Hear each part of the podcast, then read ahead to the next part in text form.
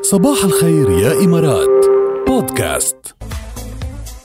الساعة الثالثة. صباح الخير يا إمارات انطلقت وحاسين صراحة. قد ما في عنا energy إنه بعدنا بالساعة ال- ال- الأولى قد ما هالقد الأجواء حلوة الأغاني حلوة مسجاتكم اللي عم توصلنا كثير كمان. تفاعلكم على ال social media يوم بعد يوم عم يكبر. يعني ال followers وال stories اللي عم توصلنا كثير كبيرة. thank you يا جماعة. نشكركم ويعني بنتمنى كمان تابعونا على كل ال social media at رابعه FM A L R A B I A FM وعسيرة ال social media. الترندنج من امبارح لليوم بعتقد واضح ما في شيء تاني آه، كان عم يتم التداول فيه تقريبا. What's trending? طبعا عم نحكي عن رحيل طبيب الغلابة الطبيب المصري محمد المشالي يلي طبعا ذاع صيته واشتهر بأنه طبيب الإنسانية وطبيب الغلابة وكانت أصلا صار لها فترة من فترة لهلأ وسائل الإعلام تحكي عنه كثير وسائل عالمية وسائل الإعلام العالمية حتى حكت عنه واشتهر كثير على مواقع التواصل الاجتماعي ويعني رحل آه، امبارح وصح رحيله محزن الله يرحم روحه ولكن كمان هو بحياته ما قدم إلا فرح وإلا إنسانية فبيستاهل هيدا الاحتفاء. صح بي- بيستاهل وجد ما رح يموت لأنه السمعة الطيبة اللي رح تبقى بين الناس وبالعالم العربي كله أكيد ما رح تموت. وبنعرف إنه كان يشتغل يوميا أكثر من عشر ساعات بس تيداوي الناس تيداوي الفقراء تيداوي الناس ال- ال- المعدومين على فترة كتير طويلة من الزمن يعني. وبيقول إنه أخذ هالشي من بيو إنه بيو كمان قبل ما يتوفى وصاه بهيدي الوصية وهو مشي فيها. صحيح وهو ولد بعام 1944 ويعني اشتغل على مدى أكثر من 50 سنة بمهنة الطب من بعد ما افتتح حياته بطنطا بمصر.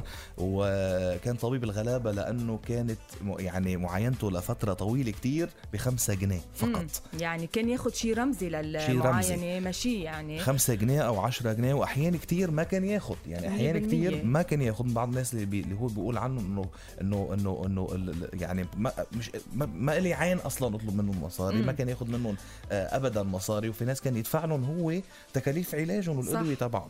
والشيء اللافت للنظر أكثر وكثير من هيك جاد إنه آه، عدة أشخاص من العالم العربي راحوا تيساعدوه آه، يعطوه مصاري يغيروا له بيته يغيروا له العيادة تبعه رفض. وهذا الشيء اللي انتشر أكثر وأكثر على ال social media آه، عبر السنوات اللي. شفناها يعني عبر الأشهر كمان الماضيه كنا عم نشوفه كثير إنه يرفض أي مساعدة من أي شخص هو قال إنه أنا خلقت هيك ورح ضل هيك ورح موت هيك. لا وهو بيقول إنه أصلا مش بحاجة لمساعدة وبيعتبر إنه بالعكس هول الخمسة جنيه والعشرة جنيه آه، هيدا هيدا التقاضي الرمزي اللي كان عم يتقاضاه آه، إنه حطت فيه البركه وبقول فيهم بركة آه، وهو كمان مش بس هيك تخيلي ربى ثلاث أولاد اللي هن اولاده خرجهم كلهم مهندسين من من هالخمسة جنيه والعشرة جنيه إيه. وربى كمان ولاد خيو اللي رحل بكير كان هو مسؤول عنهم صح.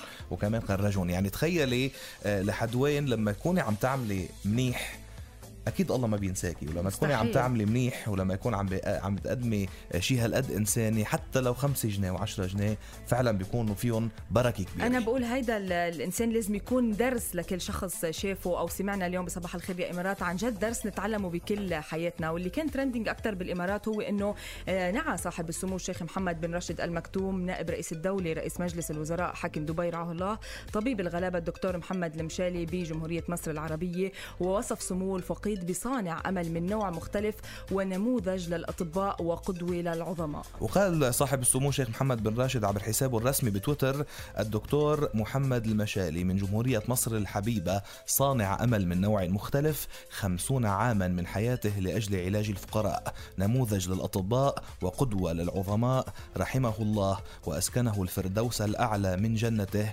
في مقعد صدق عند مليك مقتدر. الله يرحمه.